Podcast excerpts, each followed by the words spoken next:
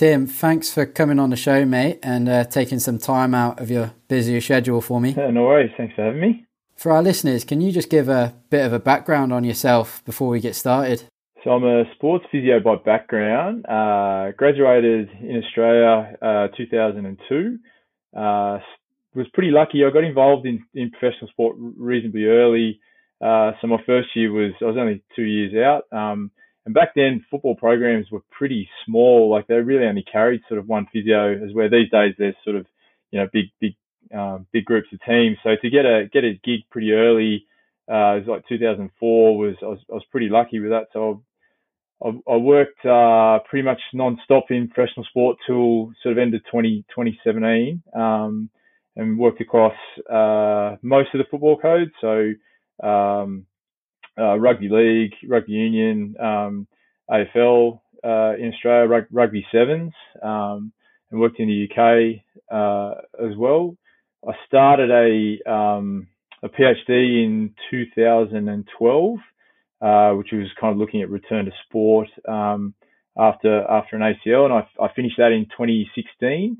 Um, and then, kind of off the back of that, um, formalised uh, program which we call uh, pitch ready, which is sort of trying to pull all that into kind of pre-injury um, uh, injury reduction sort of strategies uh, and return to sport testing afterwards. So, so pretty much that between that and um, we've got a private practice here in in Canberra in Australia um, called Elite Rehab. That's basically how I how I fill my time now. Yeah, a lot of experience in a large variety of, of sports and areas there, mate. And I remember um, specifically about the research before we spoke today that a PhD wouldn't have been on your radar a while ago, right? I, I, yeah, I, I I would be when I finished my undergraduate degree. I was I was carrying on because I you know that was going to be the last bit of study that I was ever I was ever going to do. I was fully convinced of that, and and I got mildly bored um, after you know a couple of years out and decided to do a like a you know, sports sports masters. Um, and but I would be literally the last person that you would sort of pick to do a to do a sort of higher degree research. Um, uh, and literally just kind of fell into it. it um, had an orthopedic surgeon one day uh, just ask me, you know, for some rehab protocols because he wanted to sort of pass it out to physios. Just sort of lacked a bit of structure in terms of how things were were kind of derived, and um, I didn't really feel comfortable doing that unless I had some kind of you know validation behind what I was kind of pushing across. And it, it grew from this really small sort of thing where you realize okay well to do that you you know you need some rigor around equipment. And you know the only place that had a lot of those bits of equipment was the university. And the only way university was going to do that is if you did it as a high degree research. So I just went from this tiny little corridor conversation into kind of a full blown sort of four and a bit year project. Yeah I think for me that's one of the most exciting things about our career path is that there's so many avenues you could explore. But just while we're on it, what are your reflections on doing a PhD for those thinking about doing one now? I think if you pick the right topic, it can be one of the best experiences of your career. Like, like I really enjoyed mine. You know, hated my undergrad physio degree because there were plenty of parts of it that I just had no, no interest in. Masters was a bit better because it was sort of more aligned with the field that I wanted to. But the, you know, the PhD, you obviously, um, you set the pace and you set the agenda. So I, I think if you do it for the right reasons, like I said, I didn't, I didn't want a piece of paper. I didn't want to be a lecturer at a you know university. So mine was purely born out of wanting to kind of get more get more knowledge. And if you do it for that reason, I think it can be really like yeah, really really enjoyable. Yeah, I'm doing my sports masters at the moment, and I definitely enjoy it more than my undergrad. And I'm sure I'll do a PhD at some point. Um, but it still remains quite elusive to me. So it's it's interesting to hear your insights about what a PhD involves and, and your story and your journey into studying it. And it's and it's really like a PhD. When you start it, you think that you're going to have all the answers by the end of it, but really all it does is just teach you that you really don't really know anything. Um, and uh, and really, it's all the things that come after the PhD that, which I think are the most rewarding. Clinic, like it really just teaches you the process of understanding research and um, all the little bits and pieces that kind of kind of go into it. So it's it's really a an education in itself. It just it gives you the gives you the background as to you know the state of play within that particular field that you're gonna that you're to attack, and and really it's, it's everything that comes after that is you know is really quite enjoyable because you you you sort of diving right into an area that you you have an interest in. No, that that's great insight that I'm sure a lot of our listeners thinking of or in the process of doing a PhD will find valuable or relate to. Um, certainly around uh, the ability to critique research. And one of the benefits I've found from doing this podcast and chatting to professors, uh, postdocs, PhD students is they all have that ability to critique research um, to inform their practice, which I think, as reflected in what you're saying, is is where the benefit comes from. Uh, but that leads us nicely on to, to the topic of today's episode, where we're going to discuss one of your first publications in your PhD. Sure. Um, and the paper was published in 2016 in the Orthopedic Journal of Sports Medicine and is titled An Ecological Study of Anterior Cruciate Ligament Reconstructions, Part 1. Uh, clinical tests do not correlate with return to sports outcomes. And you've already alluded in your corridor conversation about how this uh, article came into existence. And uh, but can you give us a bit more about the background of the study? Again, yeah, the, the whole purpose of this was about trying to create some rigor around, you know, um, when someone is kind of ready to go back to sport. And, and at that time, um, e- even what we think to be pretty low level or simple things in terms of like measurements of leg capacity, you know, it wasn't really a done thing at that time. It was, um, really time time based. Like most of the research at that point, they there was a big meta analysis that was done, and um, something like 95% of the studies that even looked at return to sport after ACL had no real objective criteria other than just time. So when they reached a certain biological milestone is when they kind of went back to sport. So um, really, the the whole project was about you know trying to just dive into uh, different aspects of recovery, and then you know what are the things that are useful, and you know, and, and even within some of these things, like the paper we're talking about now with clinical tests, is um, everything has its place, and it's probably just knowing when something has its you know has has value and when it doesn't. Yeah. So how do you go about starting this, or what's the method behind this kind of a study? Because you had sixty four um, patients and you had three surgeons.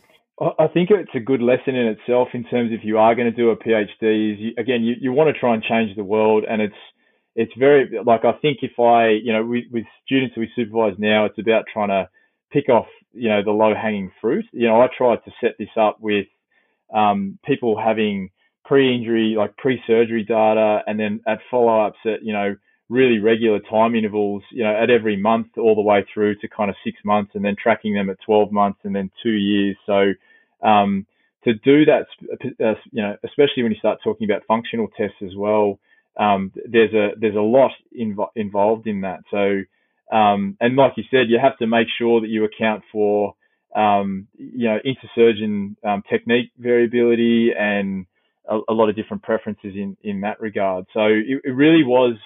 Um, a bit of a mission in the beginning, and I'm glad that I did it. Where I had to sort of sit down, and you know, as you know, nailing down consultants and surgeons into the same place to sort of have a have a conversation is um is not that easy. So I really had to settle down um, in terms of the structure of the study and make sure that it was all well all well geared from the point because you can do hell of a lot of work on the back end of it and it can be useless just purely because you've introduced some sort of other variables inadvertently that you didn't mean to. Yeah, it certainly shows the level of complexity that goes into organising and conducting a study like this. But whilst we're on the methods, and for my interest, you, you compared a, um, or you used a synthetic graft and an autograft in this study. Yeah. I can say I've, I've never come across anyone that's had a synthetic. It's normally always an autograft, a hamstring or a quad tendon. Can you talk a little bit about uh, some of the potential benefits or why you, you involved this? So again, at that time, um, synthetic grafts were sort of um, reasonably popular within Australia because there was this premise, particularly at the elite level, of being able to um, get people back to sport really quite quickly. So it, um, it, it did provide you know a good opportunity in the sense of um, at that time there was lots of talk about donor site morbidity after after you've had an ACL. So as where with that kind of graft, that is not a that is not a factor. Um, you're not necessarily relying on biological healing because it was supposed to be, you know, strong enough to tow a boat with straight away. So um, the the a lot of the progressions with that particular kind of operation were geared towards just functional recovery. Um, so, so it actually did provide um, some nice segues into like just how recovery is derived because you didn't have things like biological recovery, um, you know, donor site morbidity, all these other things that sort of get get blamed for um, a lot of the influences with recovery after an ACL. Yeah, you can certainly see the logic behind that theory. Um, I know you did a paper or you contributed to the paper that compared the two al- alongside this one, I'm sure. Was there a difference in outcome using a synthetic or autograft? I'm assuming not, considering majority of, of, of reconstructions remain to be an autograft. No, so the like when you look at the trajectories of all the different kind of aspects of it, they they both went at basically the same same period. So basically, how they started very much dictated. So if they were in a really good state before the operation, they just went at this nice sort of linear improvement generally across the board. Um, the autografts sort of did the same thing. It, it, was really about the the level of function that they had beforehand, probably dictated a lot of that, as opposed to you know one person had a um, an autograft, so they had donor site morbidity, and theirs was going to be really different to someone that had a had a synthetic graft. Yeah, I think that reflects today's standards where there's so much emphasis on prehabilitation and building up strength and function before the surgery, as opposed to the the argument between which graft is better um, or has better outcomes. Uh, there's a lot more of a stronger Definitely. argument that the stronger you are before you go in, the better you'll do. And and each of them, each of the you know each of the donor sites has a subtle nuance in terms of how you manage the rehab. You know, like patella tendon, then they're, they're going to be a bit more sensitive to kind of compressive load at the knee. So just managing that. Hamstring obviously has, you know, deficit in terms of kind of knee, you know, torque, knee flexion torque. So it's, um, there's some subtlety, subtleties to it for sure, but, um, good programming means that you're basically kind of chasing all those, all those aspects, um, anyway for mine. So, so for me, donor site is, is not a, is not a big thing at all. It's more, you know, some of the technicalities of tunnel placement and you know those sorts of things.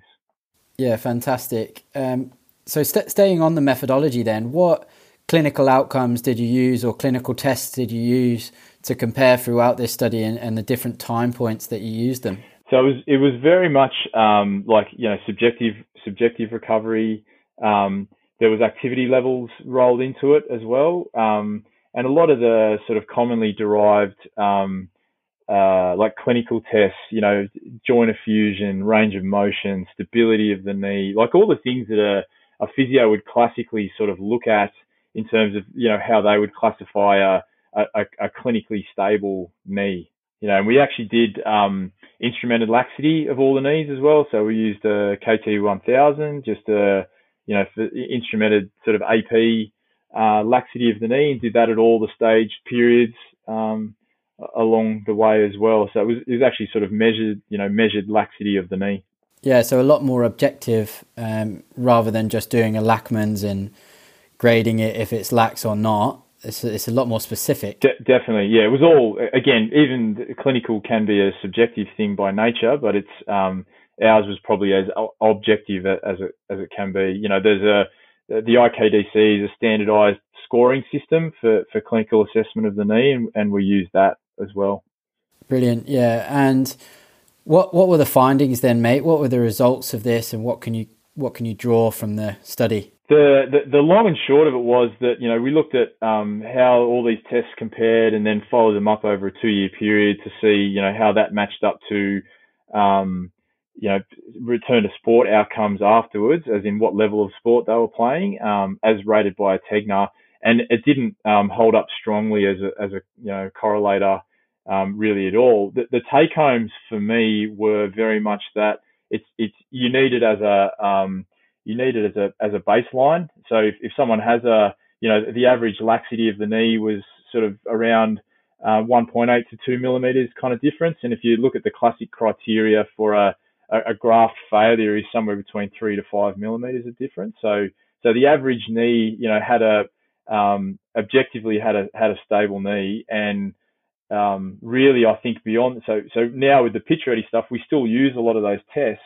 And and what I'll say to the athlete is, I'm not expecting anything to jump up and down here, but it's more about building a picture so that on the on the back end of it you can um, explain away. You know, people will throw out all sorts of different reasons as to why someone's going well or not going well, and um, you know, even they'll talk about inability for the knee to tolerate bend, and they'll say it's because they've got a stiff ankle, and you know, those sorts of things. So it's um, it's not that a knee to wall for an ankle is a is a, an amazing sort of return to sport test after an ACL, but it can help you to on the back end of it when you start look, going down the pointy end of um, movement preferences and some of these things as to being able to explain why someone does something in a in a particular way. Is it just purely because they don't have good range in the knee, or they have an unstable knee, or an unhappy knee, any of those sorts of things? So the real take home for me was that a lot of those things aren't rocket science um, at the back end from a return to sport, but being able to um, categorically say that they are not um, not part of the problem is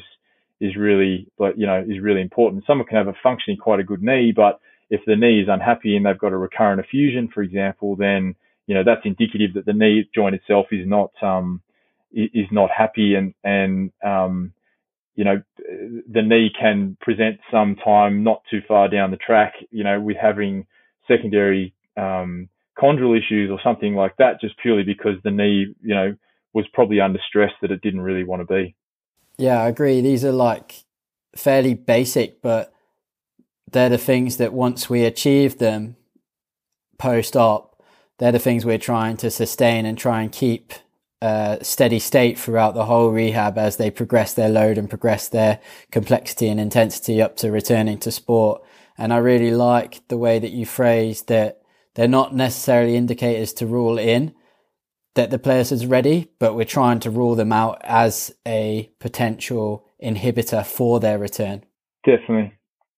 So, how did you define like successful outcomes and a successful return to sport? Was it based on just their perception, or was it quite objective?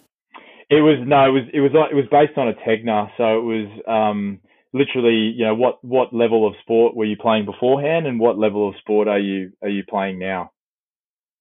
So if you're a national, if you're a national elite um, professional footballer beforehand, you know, what are you now? Are you a national elite professional footballer, or are you just playing club level, or you know, th- those sorts of things? Yeah, cool. And what what was the return rate, or what was the success rate in, in this study? Um, so the cohort, the the return to sport rate was around eighty two percent, I think, from memory, which was a reasonably high level um, compared to what you know uh, research at that time had people sort of somewhere around kind of 60 odd percent.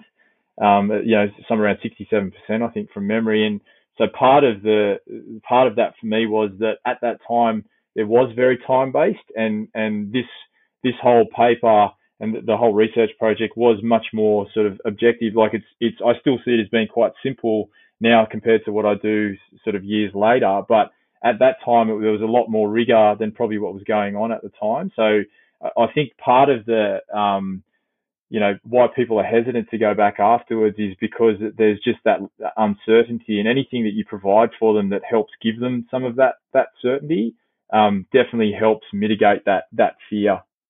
Yeah, fantastic. And I think speaking from hindsight now, it all seems fairly straightforward. What you're saying is is probably replicated in the standards nowadays that it's more functional based, it's not time based. But back when this article was published, it seems like you were going against a lot of the dogmatic um, approaches being largely time based. Do you feel that the fact that you were more functional in your outcome measures reflects the higher percentage of successful outcomes compared to the research at, at that stage?